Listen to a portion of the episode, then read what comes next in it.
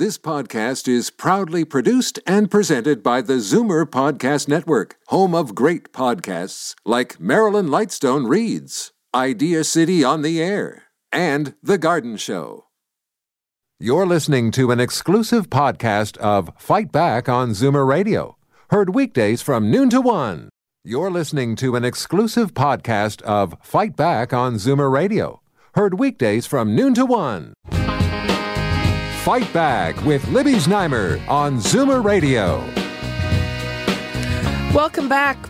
Why aren't we doing anything about a returning ISIS fighter named Abu Huzaifa al Kanadi? At least that's his uh, ISIS code name. He admitted to going abroad to join the Islamic State.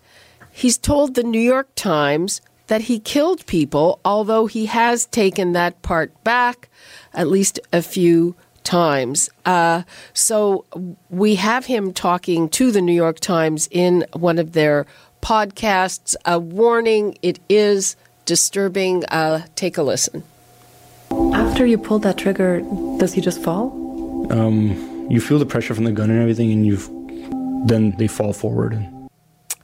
Well, uh, you know he he has said that, taken it back, said it, and while our government seems to know where he is, seems to be intent on rehabilitating returning jihadis, other governments have a different approach. Uh, Rory Stewart, a UK minister of international development, said last week that the only uh, way of dealing with British citizens who joined ISIS is to kill them.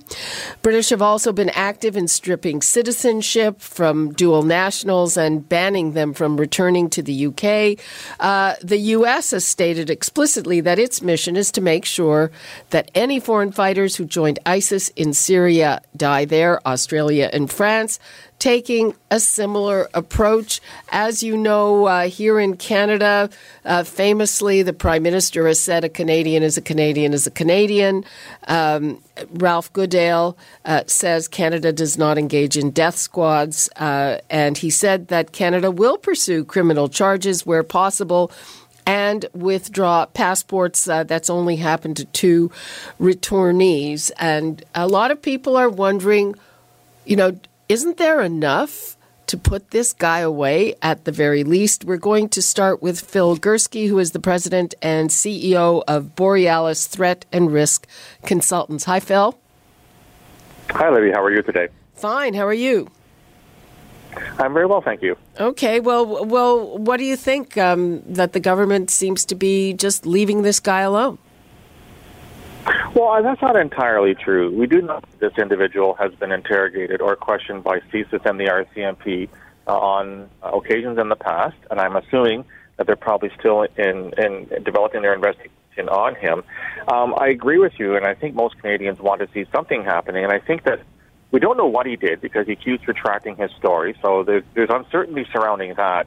There's also uncertainty whether a confession is in and of itself enough to lay a charge. But I, what is there is enough to lay a charge that he left Canada uh, of his own accord to join Islamic State. That's a criminal criminal offense, and in my mind, I've written about this extensively. That should be enough to lay a charge of of leaving the country to join a terrorist group. So beyond that, I think the government's making its case. Um, we're gonna have to wait and see what happens. And, and and the biggest problem is that if they want to develop a case, can they actually collect evidence in a place like Syria to to, to lay charges? That's a real challenge under Canadian law. Um, yeah, how, how come um, other countries are able to, um, you know, get on with this uh, or strip people of their citizenship uh, in um, a much more, uh, you know, effective way? Well, I think each country has their own set of laws, right? And and and, and each country will deal with it as their own criminal codes and their own policies will dictate. And I um, don't disagree with removing passports of people who intend to leave the country. That hasn't done in the past and I have no issues with people being charged on, with a criminal under the code. But again, um, we, we just saw yesterday in a case in Toronto where there was a terrorism case that failed. The person was acquitted, and the judge said he couldn't be a terrorist because he didn't belong to a group. So it seems the laws aren't all that clear right now. So we have to maybe look at our laws, and we have to give agencies like the RCMP, especially the RCMP that collects evidence, because CSIS doesn't collect evidence, it collects intelligence, to case to charge this guy. So you know, stay tuned. He may, in fact, eventually be charged. There certainly is political pressure on the government to do something. There's no question about that. So I'd be very surprised if we don't see in the next couple of weeks or months uh, full arrests made and, and charges laid against this person. Oh, okay. So you think it might just be um, a matter of time? Uh, the answer uh, to the opposition in Parliament was, uh, "I can't answer that because uh, because for security reasons." Is, was that a reasonable answer in your view? Well, you know, the minister is not going to say CSIS is doing this and the RCMP is doing it. I spent far too long at CSIS to to uh, you know acknowledge that you know, have an open book or transparent policy towards Canadians. But I, I do think that investigation is ongoing. I do think he's being looked at. And I think that they're they're assessing. Okay, does he pose a threat? And the, and the answer to that seems we're not sure. He's been back in the country for a year and a half and not done a damn thing. That suggests he doesn't pose an immediate threat. But the fact remains, he did join Islamic State. He may have killed at least two people. He was certainly radicalized. There's no question about that. And, and I wrote a whole book called Western Foreign Fighters Phenomenon. So I, th- I think the threat is potentially there, and I have faith in CMP that they will investigate to the best of their abilities. And if the, if the RCMP gets enough evidence to charge, then the Crown will lay charges in this case. Uh, you, you, have written about this extensively. Uh, what's your view of our uh, so-called de-radicalization efforts, and, and the government seems to have a huge commitment to this? Well, you know, Libby, this is a. I mean, I'm not a fan of de-radicalization for the simple reason that I can't really measure it. There's a term called disengagement, which which is much more easily observed because you change your behavior, you change you hang around with, you change the websites that you visit. I have no issues with rehabilitation in the long term, but what I think I, I would demand, and I think Canadians demand, is that somebody who left the country to join a terrorist guilty of an offense, and they should be charged, and there should be a certain penalty for that. If down the road change your mind, then great and this this young man seems to have expressed remorse for what he did. That's great. I mean, better than not expressing remorse. Still, he committed an offense, and, and he should perhaps pay some kind of price for that offense. But if eventually he, you know, he becomes a, a normal Canadian, then I'm happy, and, and you're happy, and we're all happy. But still, there's a minimum that has to be done in, in the in the immediate term to recognize the seriousness of the offense. He joined a heinous, brutal, violent terrorist group. And we can't just dismiss that as oh, you know, he's having a bad day or it's a phase. No, no, this is this is a serious offense under our under our criminal code, and that's what I think needs to be applied at this point in time. Rehabilitation, sure, but much further down the road. Okay, uh, Phil Gurski, thanks so much for being with us. My pleasure, Libby. Have a great day. You too. Bye bye. Okay, people, I'm going to give uh, the numbers to call. We are discussing the case of this returning ISIS fighter. Uh, he is uh, uh, he has a code name. Abu Huzaifa al Kanadi means Abu Huzaifa, the Canadian. Uh, and uh, the opposition was questioning the government about why this guy has not been charged and put away. Why is he hanging around? Um, he has uh, talked to the New York Times in a podcast where he described uh, even more graphically, I must say, than in the clip we heard here earlier, uh, shooting people. He's then retracted that, so we don't know what the heck he's done. We're talking about that. Uh, what do you think should happen? Are you satisfied with the government's response that uh, trust us, we're on it, uh, though nothing seems to happen? The numbers to call 416 360 0740, toll free 1 866 740 4740. We're taking a quick break and we will be back with Ross McLean to discuss this further. Fight Back with Libby Znaimer on Zoomer Radio. Welcome back. I'm here with Ross McLean, security and terrorism expert, and we are talking about the case of this returning jihadi uh, who has been giving all kinds of interviews to the media, to the CBC, to the New York Times. Uh, he admits to going overseas to join the Islamic State. He lied to immigration when he came back here. He told the New York Times point blank that uh, he killed people but he's roaming around freely. And uh, a lot of people, especially the opposition, is wondering why the heck that is. Ross. Yeah, listen, I thought that was a, a, good interview with Phil because he was he was very direct. I'm not used to hearing that sort of directness from someone who used to work uh, for the government that much when they're talking about things. But he was clear about this. With his experience, and he has a lot of it dealing particularly with this area, he sees no reason that he shouldn't be charged. Sees no reason. He's suggesting, well, we can wait for the investigation to go on a bit, but he clearly sees there's evidence there to charge. So my question is, why is he not charged? Why is he out walking around? This information about, well, if you show remorse, it's okay. There's lots of killers who are remorseful, who say to the cops when they arrest them, ah, geez, I'm sorry I did it. Too bad. You paid the time for doing the crime. And, you know, I have to tell you, as I looked at this interview for the way he talked about things, he admits to being involved in at least two deaths. At least two deaths. And when I read his language, actually, he talks about them in multiples. When you shoot them in the, in the back of the head, they fall over. Yeah. They taught us how to behead people, not just a person. So when he talks about it, he talks about it in terms of multiple people. So he's over there, he's involved in serious terrorist activities. He left here. He's got a verbal confession to it in his own word, not forced, not coerced, saying that he did it. And I believe there's enough evidence there to charge him for multiple offenses. And I believe I'll just finish with this part here, Libby, going on for a bit. It's the government's job to give us the public confidence that when they say they're dealing with this issue, they're dealing with it. And I deal with some law enforcement people, some lawyers, uh, some people when I talk to them and they say, don't worry, I'm looking after it. I look at them and I believe them because I know how they act, I know what they do. I'm not sure that I, doesn't sound like Phil does, or the public has confidence that that's what's being done here. Well, no, uh, and and you know what? Why do you think that is? Uh, I mean, we know that the government is uh, committed to de-radicalization. Could that be it? Could he be doing some work for the government that we're not being told about? No, let me let me say another thing. And you always do good interviews, Libby. I like I like the information you get at people when you talk to them. Something that Phil said when you were talking to him, and he apparently was on the de-radicalization program for CSIS. So he's the guy to talk about it. And he said to you, this is a question I would have asked him. He said to you, he says, "Yeah, de-radicalization, but what's the proof of it? There's no numbers attached to it." Well, yeah. And I have absolutely zero confidence that de-radicalization works without numbers, without proof. Well, mean- how do you prove somebody can say whatever whatever they think you want them to say? Yeah, and you have to be able to put numbers to this. And psychologists can't put numbers to this. You can say someone was radical on a scale of 1 to 10 between 0 and 1.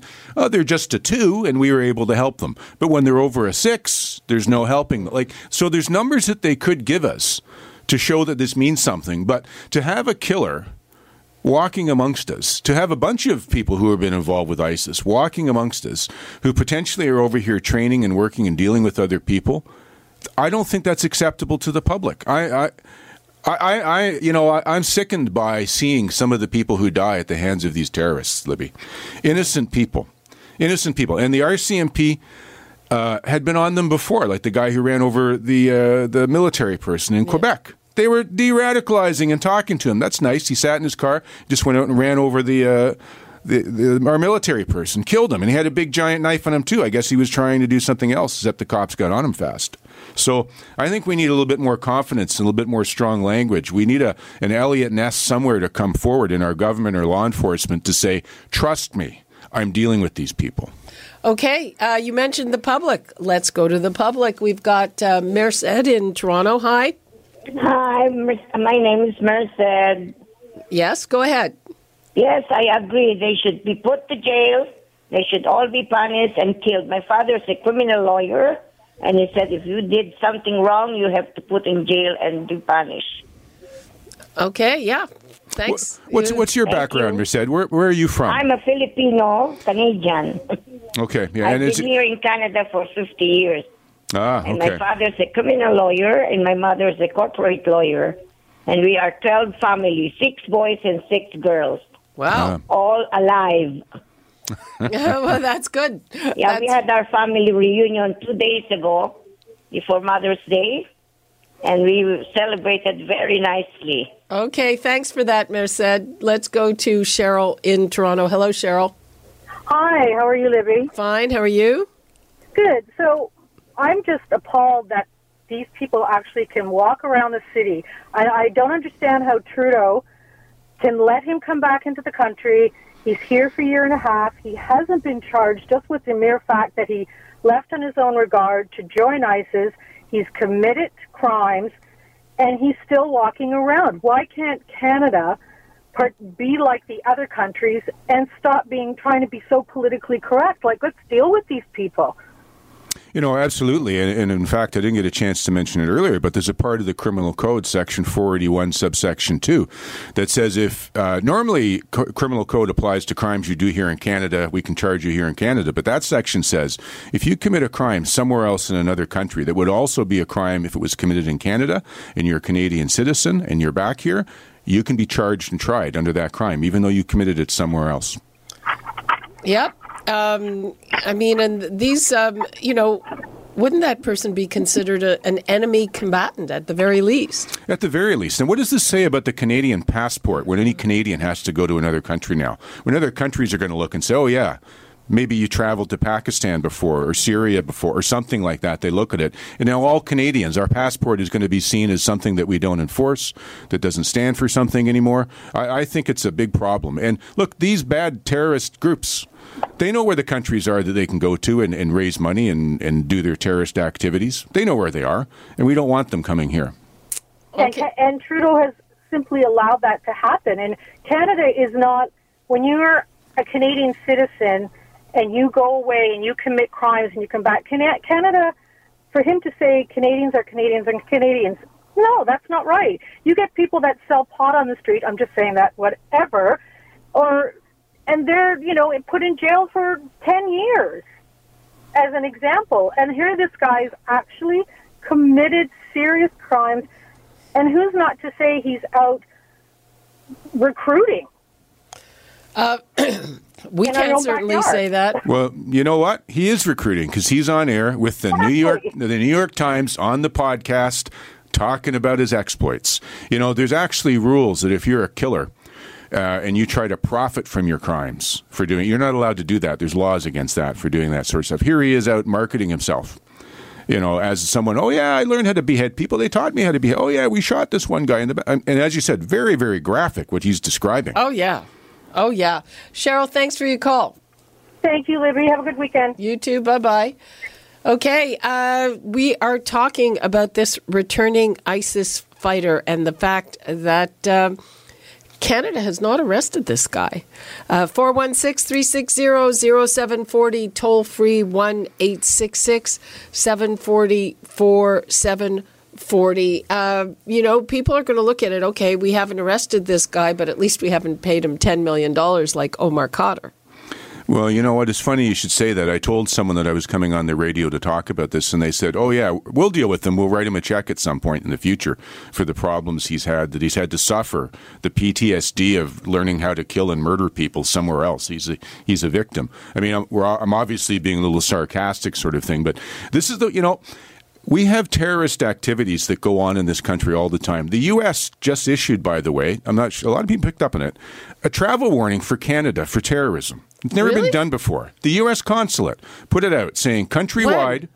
This, I, I, have it on my Facebook page, Crime, Power, and Politics. It was within the last couple of weeks they issued it.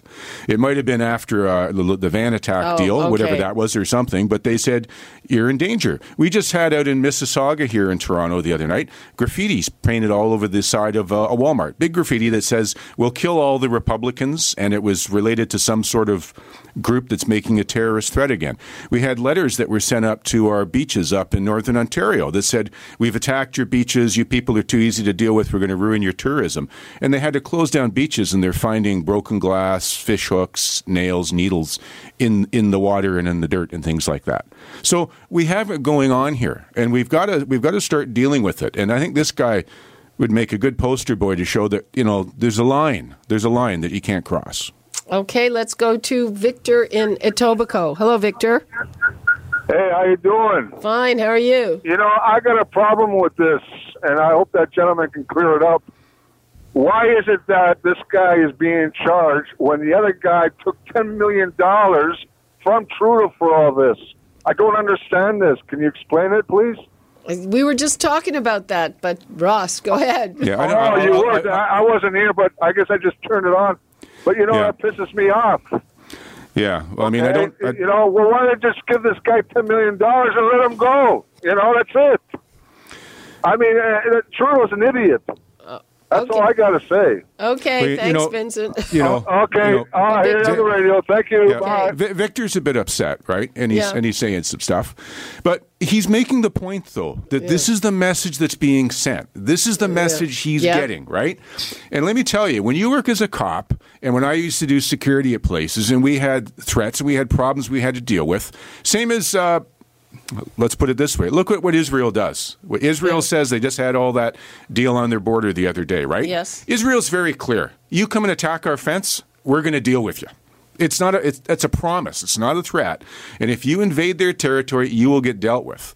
You know, when I was a cop, I learned that early on. Don't make threats to people. What you're going to do, give them, uh, promise them what their future is going to be. If I say I'm going to arrest and charge you, if you do it. Just don't make idle threats. And when you act that way, you get you uh, you deter and people know how to behave better around you. So I think it's time we start sending that signal to people who want to become involved in terrorism and activating it and going over there and doing it. Okay. Uh, so uh, basically, we're out of time. Uh, Ross, just before we go very quickly, uh, should we be giving the Liberal government a deadline to do something about this or. Listen, I think it's their job. It is their job to instill confidence in the public that they're dealing with this. And I, I it makes us a laughing stock that someone would go on the New York Times and com- and say that I lied to immigration, I traveled on my passport, I, I trained to murder two people, and I came back, and here I am. If, if that's the signal they want to send, or they want to send another signal, I think it's time that they got their communications and, and uh, behavior straightened out on it. Okay, that's all the time we have. Ross McLean, security and terrorism expert, thank you so much for being with us.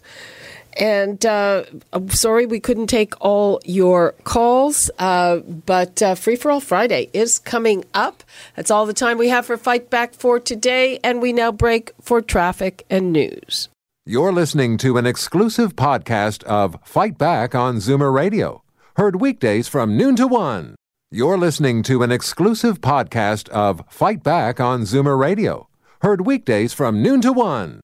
You're listening to an exclusive podcast of Fight Back on Zoomer Radio, heard weekdays from noon to one. This podcast is proudly produced and presented by the Zoomer Podcast Network, home of great podcasts like Marilyn Lightstone Reads, Idea City on the Air, and The Garden Show.